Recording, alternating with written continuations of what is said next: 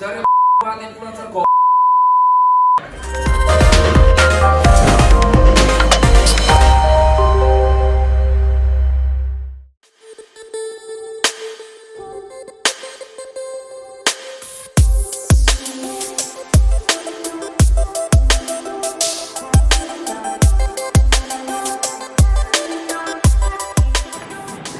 Halo, gue Laurel Tina. Welcome back to Polling Podcast Keliling.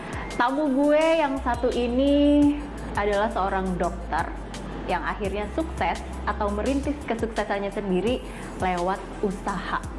Bisa dibilang nyentrik juga. Everyone, Dr. Tirta is here. Ya, Oke, saya pun sendiri perkenalkan nama saya Tirta selesai. Oh. Tirta Tirta Mandira Hudi.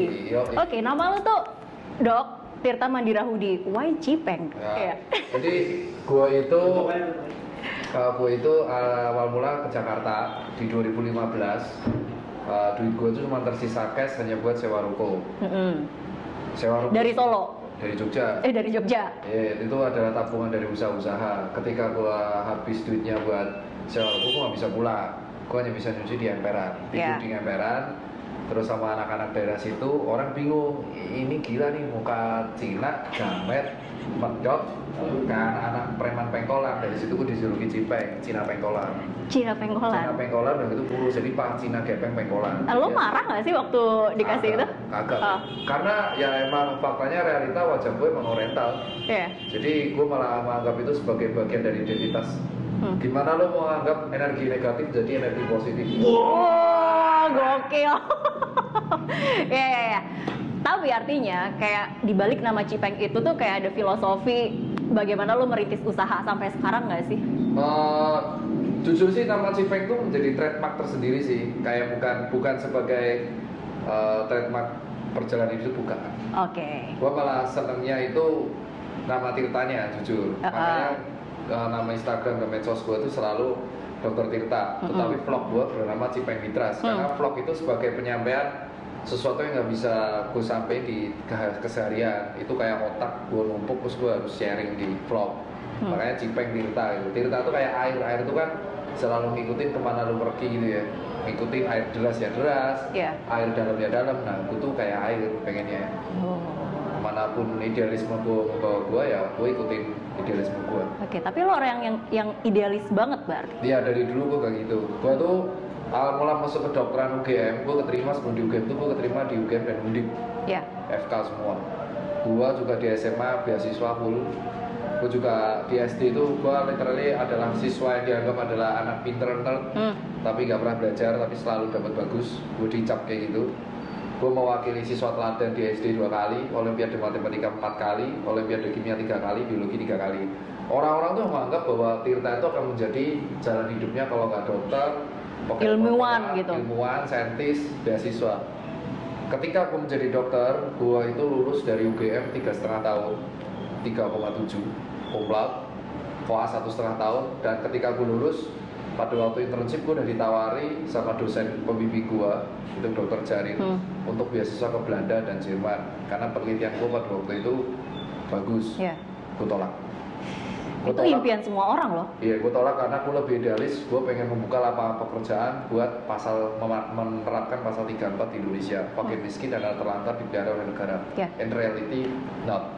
Reality enggak. Jadi gue membuat bisnis Susan Care itu udah dari lama dan Mhm. gue menerapkan, gue mengorbankan beasiswa supaya gue bisa uh, mempekerjakan orang-orang kaum marginal.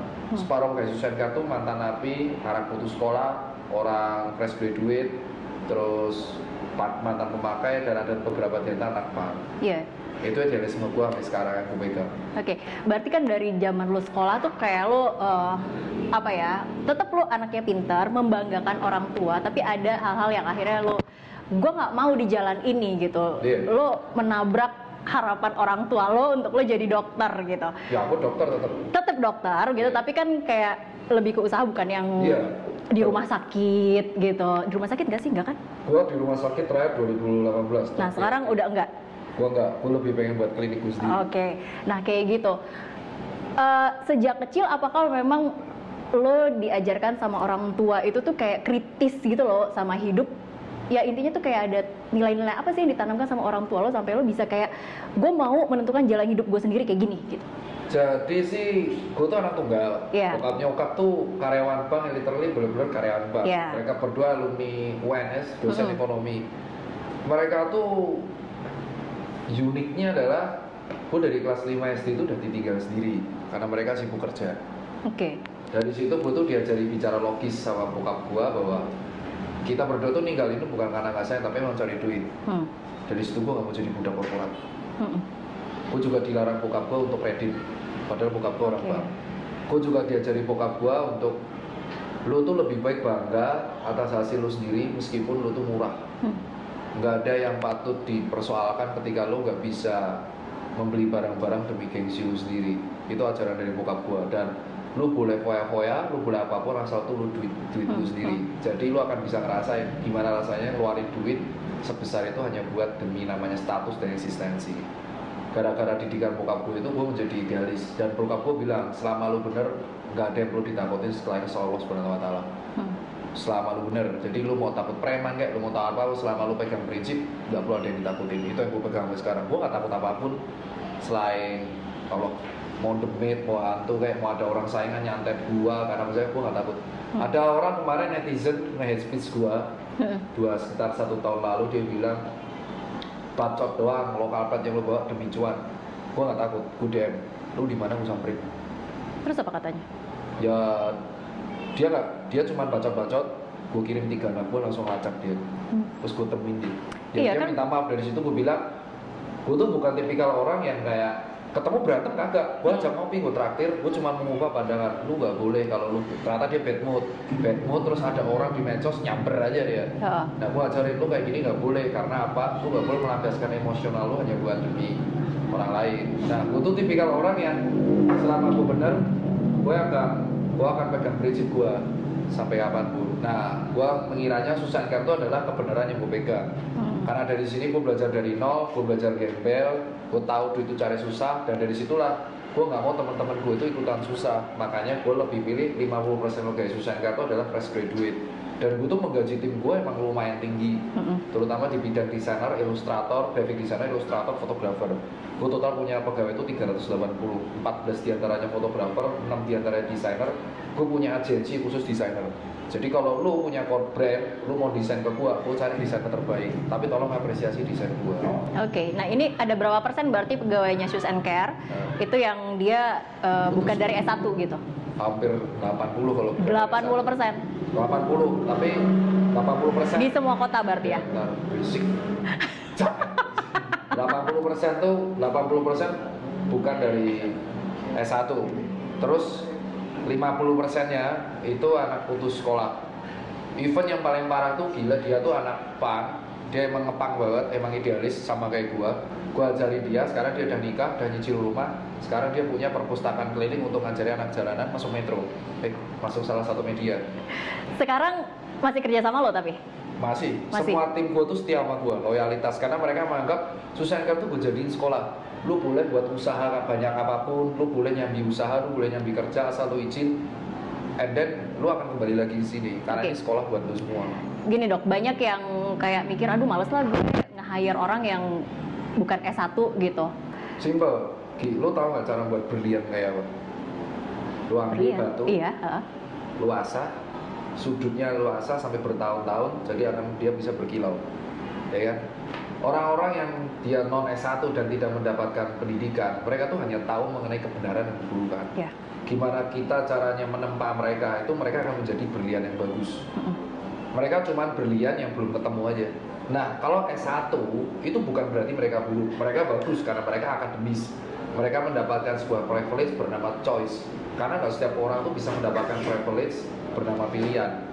Nah, pilihan itu menjadi privilege orang anak-anak S1. But, anak S1 ini mereka tuh belum tahu cara kerja, hampir semuanya. Mereka anggapannya kalau mereka S1, mereka beranggapan bahwa mereka tuh bisa langsung gaji gua 4 juta, 8 juta, 2 Hmm. digit, 10 men. Lu sokap gitu loh Mm-mm. lu tuh belum dapat kerja apa pun makanya gue lebih respect sama orang yang lulus S1 tapi mereka tuh udah pengalaman organisasi Iya. pernah magang. Gue lebih respect sama orang yang dia itu kerja keras jarang nongkrong tetapi mereka memakai waktunya itu untuk cari ilmu kerja magang untuk membayar semesterannya. Karena orang kayak gini kalau lulus S1 mereka menjadi orang dari orang. Keras soalnya. Lo dulu termasuk orang yang membiayai kuliah sendiri nggak? dari semester 1 gue Berarti bokap nyokap bener-bener nggak membiayai lagi? ya serah lu mau buat kos-kosan serah. Gitu gue bisa biayai gue sendiri. Jadi gue memutuskan di bulan ketiga gue kuliah gue stop semua uang sakunya. Boh, lu mau jadi gembel? Ya gue jualan gorengan dari jalan Iya, iya. Magelang terus gue jualan jamonol, power sepatu, bangkrut dua kali. Gue tetap akhirnya jualan-jualan terus sampai akhirnya gue cuci sepatu. Lo bukan dari keluarga pengusaha gitu? Nah, bokap nyokap gue bukan keluarga pengusaha. Gimana Oh, tekad itu lo lo tumbuhkan gitu? Kayak gue mau jadi pengusaha? gue malas jadi orang miskin Itu itu kayak poin utamanya. Hmm. Orang miskin dan orang kaya itu adalah or- situasi yang menurut gua adil. Gak ada orang miskin, gak ada orang kaya. Itu itu orang ya. Orang bilang kenapa ada orang miskin? Orang anggap bahwa eh, kalau nggak ada orang miskin ini siapa yang bangun kafe ini? Nggak ada kan? Siapa yang mau angkat sampah? Itu literally orang miskin. Tapi ada dua poin yang kita bisa ambil dari orang miskin. Satu rasa syukur. Hmm. Kedua hidup secukupnya. Mereka tuh bisa loh dengan hidup tiga setengah juta per bulan mereka masih bisa hidup. Kenapa kok orang-orang kaum menengah nggak bisa? Nah, tapi ada juga orang kaya. Gimana lu bisa jadi orang kaya, yaitu naik tanpa nginjek kepala orang, tapi ketika lu di atas lu ingin di bawah. Itu alasan kenapa ketika lu naik, lu harus jangan lupain teman-teman sekitar lu. Itu yang gua ambil. Nah, gua kenapa kok tetap niat banget? Gue capek jadi orang miskin soalnya. Kenapa gue capek jadi orang miskin? Gue dihina sana sini, di sini, makanya gue sudah bertekad Apa pernah? apa? Ya, Pernah. iyalah. Gue cuci sepatu ngempet pasti diejek. Lu ngapain dokter tukang cuci sepatu? Gue dari dulu diejek, dari sekolah gue diejek. Gue bokap Jawa, Muslim, Mm-mm. nyokap gue Chinese, ya kan? Mm-mm. Gue dari tahun 98 di Solo tragedi. Gue selalu kena pelecehan ras. Gue di Jawa nggak diterima, gue di Cina nggak terima. Gue diterima karena otak gue doang. Itu lo bisa tanya ke semua orang Solo, Hmm. tetangga gue. Gue seli sekeras apa pada waktu itu. Gue di sekolah nggak diterima karena muka gue eh, Chinese tapi bokap gue Jawa. Jadi di lingkungan Chinese gue ditolak pada waktu itu Hmm. karena bokap gue Jawa. Di lingkungan Jawa gue ditolak karena muka gue Cina. Itu adalah rasial yang gue terima dan gue survive dari bullying seperti itu. Gue survive gue punya masa yang banyak. Jadi di situ gue ngerti gue nggak akan mau kayak gini lagi. Karena gue kayak gini gue nggak akan membalas. Gue pengen jadi orang yang penting legend yang bisa menggiring opini supaya hal jadi lebih positif. Membuktikan dengan karya. Iya, makanya ketika gue diajak Cina kepek, gue gak akan pernah marah karena ya kenapa lu harus marah ketika lu diajak rasial gitu. Gue akan buktiin bahwa emang gue adalah salah satu blasteran yang seperti itu. Gue mualaf di umur 20 tahun, 18 tahun gue tuh um, selalu kedua tempat ibadah karena gue respect sama bokap nyokap gue nggak tahu pada waktu itu. Gue minggu ke gereja Jumat ke masjid. Pada waktu itu loh. Dari gue 20 umur 20 gue berusaha gue mau mualaf menjadi muslim dari situ gue respect menjadi dan mendapatkan arti toleransi. Jadi gue tuh perjalanan hidup memang lika-liku banget. Ya. dan orang anggap itu drama men. Kalau tapi kalau di Jogja sama di Solo orang nggak tahu gue siapa. Pasti tahu emang Dr. Tirta ini emang panutan mahasiswa. Karena emang dia idealis organisasi gue senat gue SMA juga osis gue juga tidak takut untuk mengutarakan pendapat selama itu benar dan gue juga orang yang paling toleran gitu loh. Jadi ya gue membuktikan aja gitu bahwa nggak ada yang nggak mungkin gue jujur capek coy jadi orang miskin walaupun kita tetap idealis kita tuh dihina banget Hmm. event kita itu nongkrong aja orang malas banget Hmm. dilihat dari atas saya bawah lu nggak punya mobil nah Ya. tapi ketika gue pengen gue bukan ketika orang kaya gue pengen nginjek-nginjek enggak gue pengen buktiin bahwa orang miskin tuh bisa jadi orang kaya asalkan punya Ya. niat waktu dan konsisten Nggak perlu yang jadi anak dengan privilege lah ya. kagak kagak bisa itu nah ketika lu kaya lu jangan lupa ngangkat sekitar lu yang dulu pernah dukung lu itu yang alasannya ketika gue di atas pegawai gue adalah gue ngangkat orang-orang yang nggak pernah dapat kesempatan Yes. sekarang kalau anak pang paling masuk kemarin anak pang masuk stasiun diusir kan Iya. nah gue enggak lu masuk kerja aja ke gua gua ajarin jadi Oke. orang nikah nah gitu Anak-anak ini kita bisa bilang kayak kaum-kaum ya, anak-anak yang marginal lah ya. Iya. Lo tampung untuk jadi pegawai lo gitu. Lo Iya. gaji dengan layak. Berarti Shoes and Care ini sebenarnya mau lo gedein cuannya atau value-nya? itu Susenka tuh anak pertama gua ibaratnya bisnis. Dibangun tanpa utang. Gua nggak pernah utang bang sedikit alhamdulillah. Dan anak pertama itu menjadi percontohan anak berikutnya. Ini tempat gua melakukan kesalahan tempat gua melakukan kegagalan dan tempat gua belajar Susenka itu adalah dua hal sekaligus buat gua ladang untuk mencari bisnis dan rezeki sekaligus ladang tempat orang buat belajar jadi gue bisa mengamalkan ilmu yang gue dapat Oke, nah Sus Care lu bilang tadi ladang untuk Rezeki orang sekali belajar. rezeki sekaligus belajar. Tapi kan itu juga lo membantu orang. Iya. Lo percaya nggak sih kalau misalnya lo membantu orang, kayak rezeki itu akan mengalir terus ke lo? Itu hukum alam. Hukum alam tuh gue percaya bahwa orang baik akan ketemu orang baik, orang jahat akan ketemu jahat, dan orang toksik akan ketemu orang toksik. Jakarta itu keras, orang selalu bilang. Lo orang apa nih? gue orang baik lah, gila lu. gue bukan orang jahat. Gue bukan, bukan orang Jakarta yang toksik gue yang selalu Ah. backstabber di belakang, humble brag, rendah hati hanya untuk meninggikan diri. Gue bukan nggak mau kayak gitu. Yang jelas adalah Jakarta tuh keras, gue akuin. Tapi keras buat lu yang mentalnya lembek. Ya. Kalau mental lo keras ya ketika gue dulu dari Jogja gue bolak balik ke Jakarta gue dihina sama orang-orang Jakarta. Jamet lah apalah. Yang yang mem- yang membela gue adalah teman-teman Susan Care tim gue. Percaya gue sama Pak Bos gitu dia bilang. Dan ketika tim gue ditarik motornya sama debt collector gue nebus. Gue gak peduli pokoknya ini tim gue. Sekarang begitu gue di posisi ini gue gue membawa anak-anak Jogja ke Jakarta semua untuk mendapat pendidikan kita taklukin bahwa kita buktiin bahwa setiap orang tuh Jakarta tuh nggak keras men. Jakarta tuh lembek buat orang orang yang niat. Orang yang anggap Jakarta keras Ih berarti lu lembek. Lu nggak pantas di kota ini. Gitu. Karena apa? Ya mental lu tidak terpengaruh karena mental lu hanya ter, ter- diperbudak oleh gengsi dan eksistensi hedonisme dan konsumtif Iya, kalau iya. gua mendidik temen-temen gua adalah lu boleh kredit asalkan tuh buat cari uang kayak kredit motor buat kerja oke it's oke. Tapi kalau lu kredit buat tas terus bayar makanan pakai itu kredit men. Apaan gitu loh? Gua ngajarinnya kayak gitu. Jadi Jakarta keras tapi buat lu yang Lo ngajarin itu juga nggak sama follower lo? sementara pekerjaan lo sekarang sebagai influencer Iya. yang membuat orang akhirnya kayak ayo dong beli dong produk ini gitu. Gimana lo menyatukan itu visi lo, misi lo untuk kayak mendidik orang, lo jangan hidup dari gengsi deh, tapi kerjaan lo juga sebagai influencer gitu. Ya, gua selalu menerima endorsan brand lokal lu. Oke. Untuk ya. brand luar itu gue beli. Gua mendidik selalu fungsional sepatu tuh apa sih? Hmm. Dipakai. Mm-mm. Dan lu menganggap bahwa brand luar itu segala-galanya di Indonesia. Yes. Indonesia itu adalah penghasil sepatu terbesar nomor 4 di dunia. Dengan sales pada waktu itu tinggi banget mencapai sampai berapa triliun gitu tahun 2019. Hebatnya yang mengendalikan di Indonesia masih brand luar. Padahal Indonesia merupakan negara penghasil brand luar terbaik. Made in Indonesia itu terbaik diakui Nike SB untuk Made in Indonesia, Adidas Superstar masih Made in Hmm. Indonesia, Champion juga masih Made in Indonesia. But in fact pertumbuhan ekonomi di tahun 2020 kita tuh stuck di angka 5,02 persen. Pak Jokowi udah bilang padahal targetnya 7 persen. Kita belajar hemat. Salah satunya cara untuk meningkatkan sumber daya negara itu penghasilan negara adalah meningkatkan uh, konsumsi barang dalam negeri. Makanya Ya. yang gue cari adalah lu Oke. cari brand lokal masing-masing di negara lu, Hmm. masing-masing daerah. Itu akan meningkatkan potensi bisnisnya brand lokal. Satu, kedua akan meningkatkan kreasi potensi yang di masing-masing Hmm. daerah. Karena sepatu lokal tuh murah loh, 300.000, cuma 300, 400, 300, 400, 500 dapat bagus. Sementara brand luar lu lihat, benar. gua atas sampai bawah lokal ya. Ini Bekasa, ya kan? Ini Hmm. Staycool lokal, Sis lokal, Dominate lokal, ini lokal. Even jam gua aja G-Shock is Dominate, Dominate-nya lokal, G-Shock-nya dari uh, Gap kan. Iya. Jadi gua mencitrakan bahwa men respect sama brand lokal lu sendiri. Oke, jadi intinya gini kayak walaupun lo menginfluence orang nih buat belanja, Iya. tapi seenggaknya mereka sudah membantu nih brand lokal Betul. dan nggak hidup dari gengsi brand luar lah gitu iya, ya. itu tahu nggak kenapa brand, lo, brand lokal Indonesia se- dari dulu tahun 70 selalu namanya kayak Itali-Itali. Ah, ah, Karena orang Indonesia tuh paling malu kalau pakai brand lokal. ah, ah. Gua pengen mengubah statement itu. Kita, kenapa orang Jepang maju? Karena orang Jepang harga brand lokalnya lebih mahal daripada brand luar. Gue bisa buktiin double tap, W taps ya, double tap berarti sama NBHT, Northwood, Neighborhood, itulah harganya lebih mahal dari Supreme retailnya. Kenapa? Karena orang Jepang tuh bangga banget kalau pakai brand lokal. Itu yang belum kita dapetin di sini.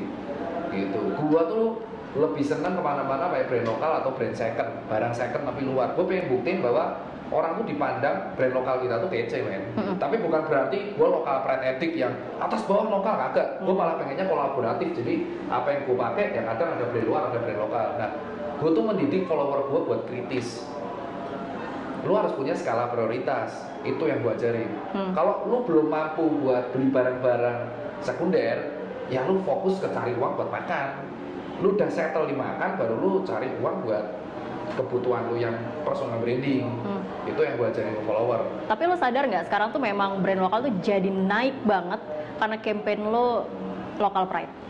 Iya, gue sebenarnya campaign itu buat iseng sih. Tahun tiga tahun lalu gue ingat gue tuh lihat tayangannya Pak Harto pada waktu itu. Pak Harto Iya. tahun 95 pernah bilang, buat anak-anak muda, pakailah produk asli Indonesia di tahun 2020. Gue inget tuh. Iya kan? Iya, iya. Anak muda yang akan mengendalikan. Video itu tuh viral lagi viral loh kita- sekarang. Viral di 2020 dan orang pertama di JJ itu gue. Iya. Gue juga nggak tahu, gue hanya gue hanya pengen aja. Terus yang Hmm. kedua, gue tuh lokal pride karena gue lihat iklan satu sama iklan Mas Pion. Mm-mm. Mas Pion pada waktu itu Pakailah Produk-produk dalam negeri. Ya, Ya. itu yang gue bilang. Terus gue mikirnya adalah jika semakin banyak orang memakai sepatu lokal, yang nyuci semakin banyak bisnis. Mm-mm. Tapi ternyata kampanyenya menjadi liar. Hashtag lokal pride itu udah dipakai sampai satu juta orang. Mm-mm. Gue kaget, kok bisa jadi kayak gini. Event sepatu lokal aja bisa direbutin banyak orang di antri nginep yang akhirnya sekarang jadi Banget, Dok. banyak netizen. Akhirnya tuh kayak setiap lo endorse sepatu diikutin. lokal, jadi goib tau gak? Sepatu sold out bisa lain kan.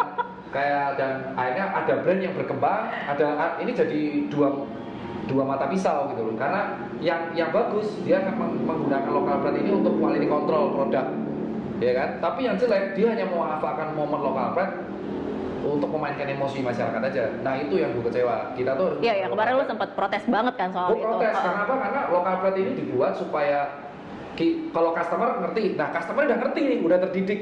Nah harusnya dari segi seller tuh meningkatkan quality, meningkatkan kuantitas ya kayak hukum 4P promosi lah, ya kan production, price, terus promotion sama uh, place. Nah dari situ kan kita harusnya belajar production itu yang pertama. Nah lu harusnya kalau dari lokal brand lu harusnya lebih memikirkan, wah demandnya udah tinggi, berarti gue maintain supply, ternyata lu kagak. Lu hanya memaintainkan hype ini. Nah ini bisa menjadi bumerang buat kita sendiri. Orang ini yang kita harus kontrol. Gua dari situ. Lo takut gak sih mengkritik brand yang pernah kerja sama oh, sama lo? kagak, gak pernah gua. Even gue, Suicide Car aja kemarin dikritik gak bisa-bisa di Twitter sampai saat seribu kali retweet dan dihujat gak bisa-bisa. Gua ownernya langsung ngomong, gua yang salah, gua minta maaf mewakili pegawai gua. Gua nggak akan pernah memecat pegawai gua. Itu yang salah pemimpin. Hmm. Terus gua capture komplainannya, maki-makinya di Twitter, gua post di Instagram. Itu semua langsung ini owner pertama yang ngakuin salah karena anak gue yang salah. Anak gue kil, anak buah gue kilaf. Tapi kalau anak buah gue kilaf, gue nggak akan dong nyalain anak buah gue. Di mana-mana pemimpin tuh yang salah. Kalau anak gue salah, pemimpin. Ya gue ngaku salah. Kalau rusak rusak, gue ganti. Kalau kotor cuci lagi, gue minta maaf di Twitter. Wah orang netizen Twitter langsung gila nih ownernya udah eh, ya gue bilang ya gue pernah dari bawah gila ya gue nggak takut minta maaf itu yang gue bilang bahwa susah aja dikritik pelanggan Iya. Nah, gue nggak takut kritik orang, selama nggak kasar ya. Hmm. Gila brand lo titit. ya gue nggak kayak gitu. Gue kritiknya ya secara logika aja. Tapi perkara brand mau dengerin apa enggak, ya itu hadiah. Karena kritik itu sejatinya adalah saudara yang mengingatkan dari belakang. Jadi kayak eh, main depan jurang hati-hati.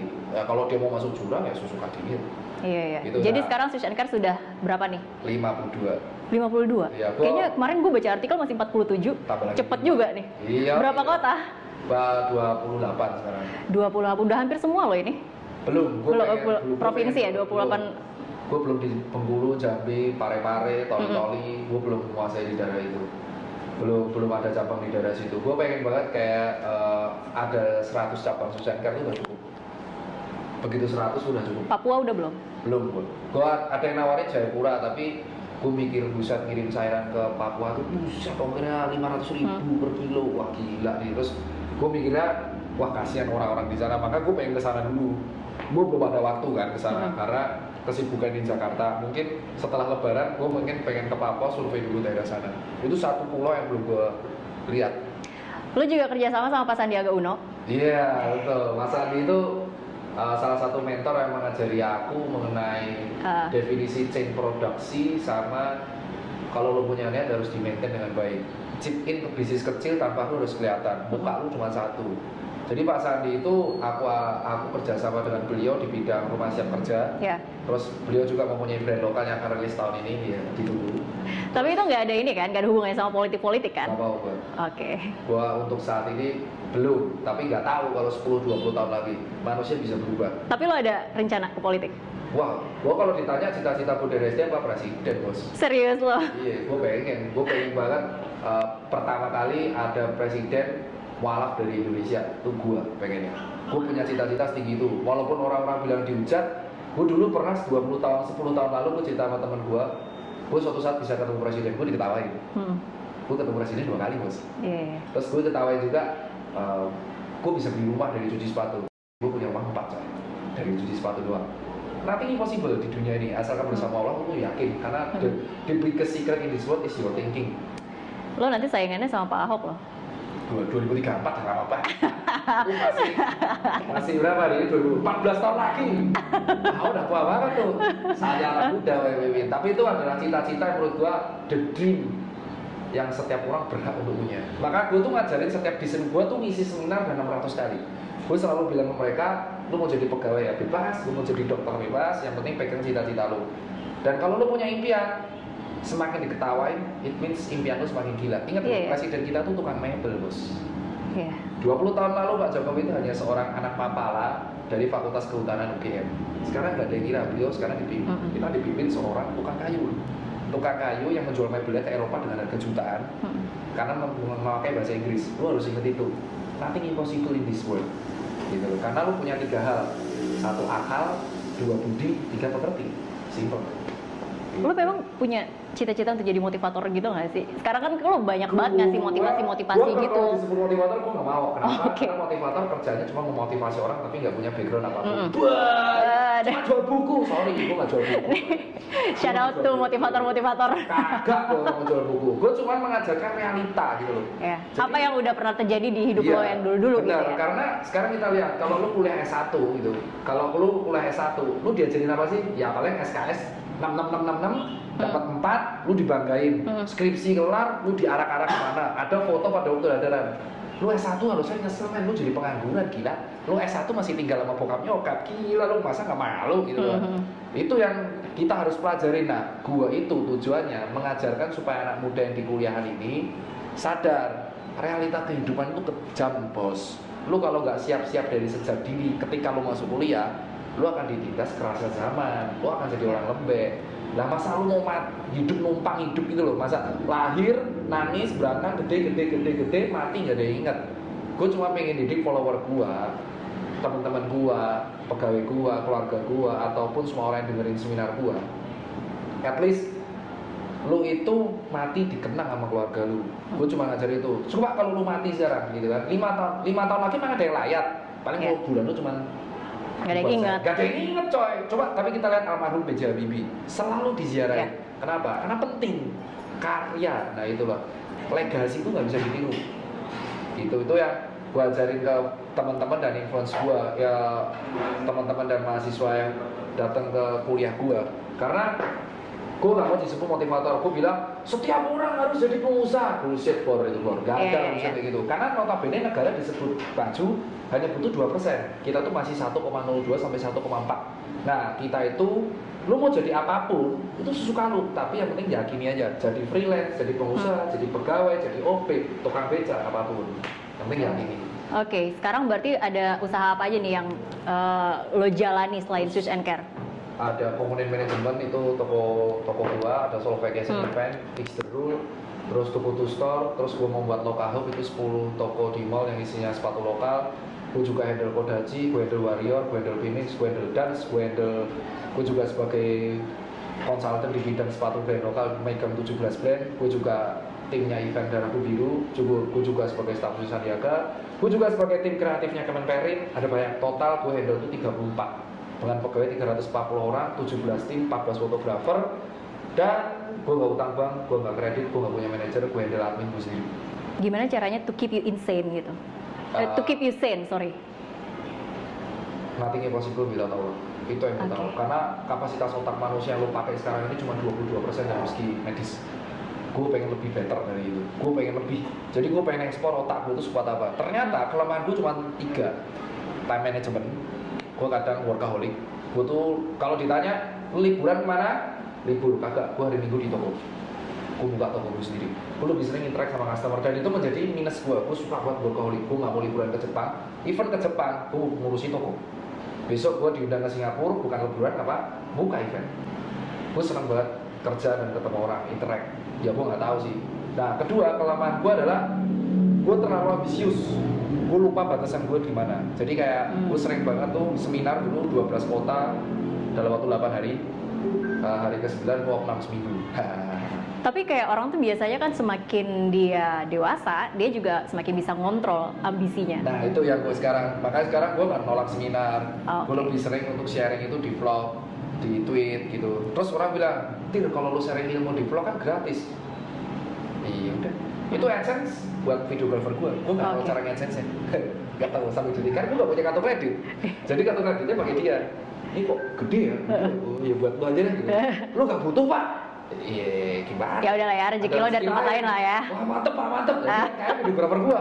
Tiap hari ganti Jordan, gua pakai brand lokal, dia pakai Jordan, pakai apa, pakai apa. Jadi videographer tuh lebih kaya dari bosnya ya. Gak apa-apa. Gua, gua tuh gak tahu cara AdSense. Demi Allah gak tahu. Jadi gua tuh even gak punya kartu kredit karena AdSense sampai kartu kredit. Oh. Tiba-tiba, dah kok ada uang masuk itu. Kok rekeningnya videographer gua, oh Ah. AdSense kayak gini. Iya pak, lu buat lagi pak. Banyak nggak? Eh, jujur lumayan buat video. Puluhan juta? Enggak, ya 10, 11 Ah, itu. Pokoknya dong. sampai punya Sony Alpha 7S tuh punya 4. yang nonton langsung kayak gue pengen jadi videografer ya dokter Tirta gitu. Emang, terus gue tuh gaji videographer tinggi. Gue tuh punya fotografer, gue Hmm. gaji itu. Gue tuh suka banget mengapresiasi kerja ilustrator. Pega desainer gue, gue gaji 22 juta. Wow. Desainer gue, Hmm. lulusan FSRD dari UND.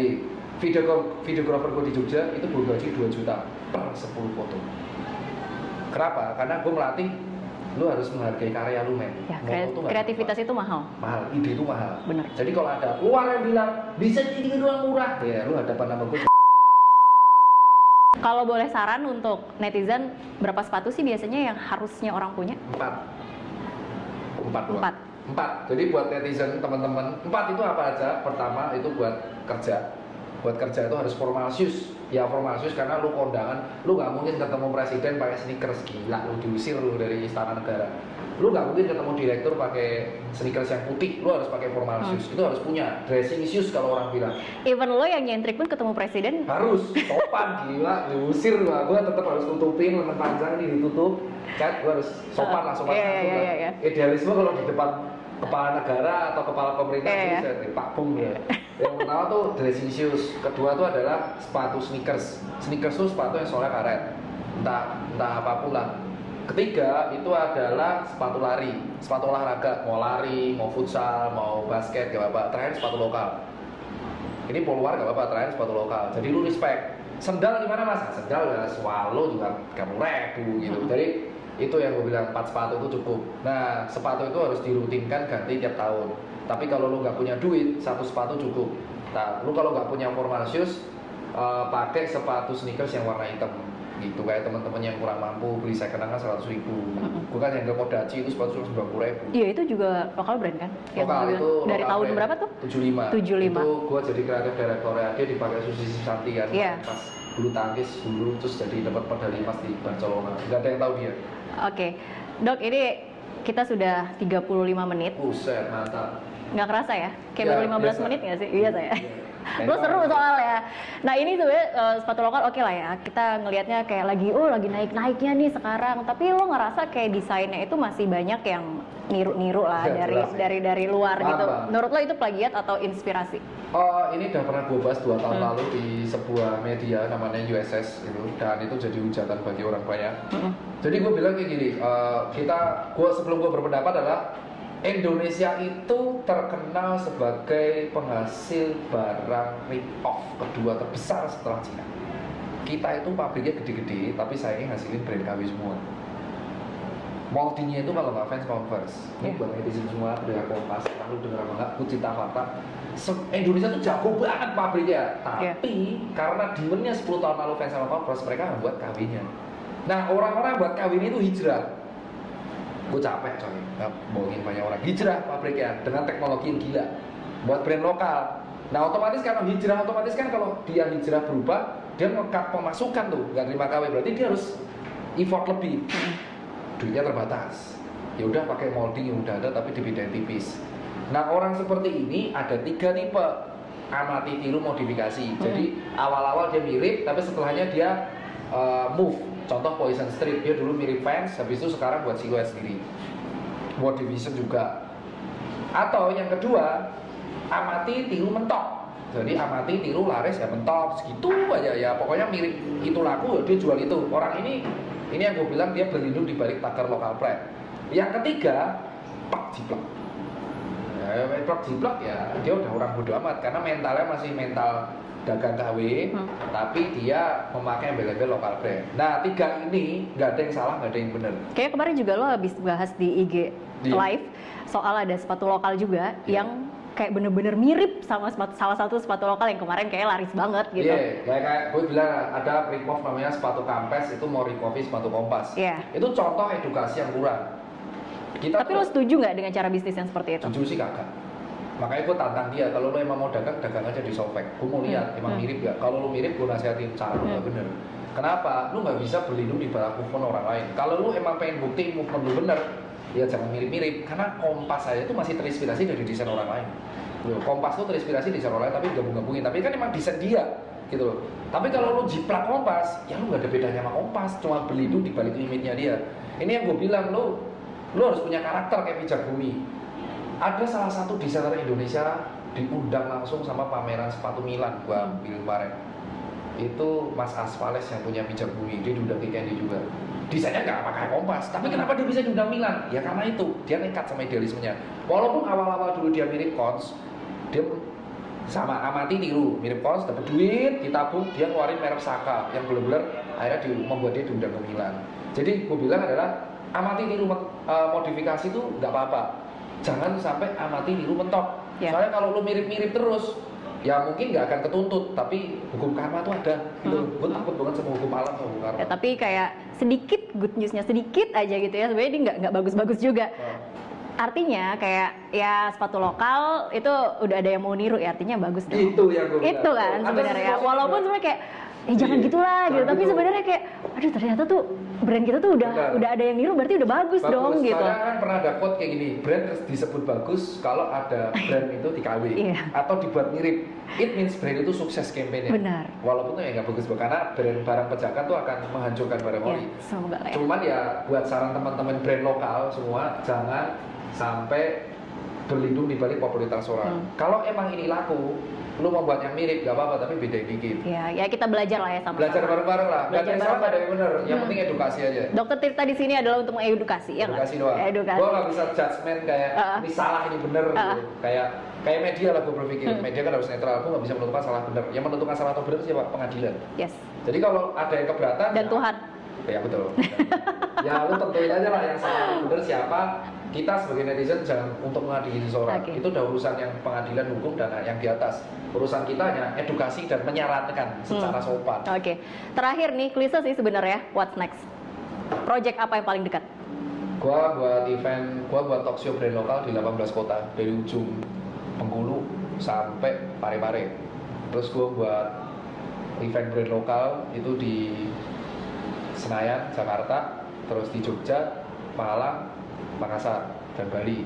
Terus gue pengen selesaikan ada 100, terus gue pengen buat klinik gue sendiri yang memadai dokter-dokter yang baru lulus sehingga mereka bisa diapresiasi oleh kita sehingga mereka nggak tergantung BPJS yang utang terus. Oke, nggak jadi terakhir deh. Berarti lo memang kayak sisi kedokteran lo itu masih ada lah ya? tidak bisa, tidak bisa dihilangkan gue bisa gede karena dokter makanya gue akan pernah nggak pernah hilangin dokter meskipun gue nggak bisa praktek lagi karena bahasa Hmm. fisik gue akan buat klinik supaya teman gue dan adik-adik kelas gue bisa kerja di klinik gue tetap itu harus dipegang Yoi. prinsip harus dipegang ya gue yakin duit dari mana yang penting yang penting yakin bro Eh, pokoknya pekerjaan mulia tuh tetap harus dijalankan ya harus harus Oke. Ya. Oh.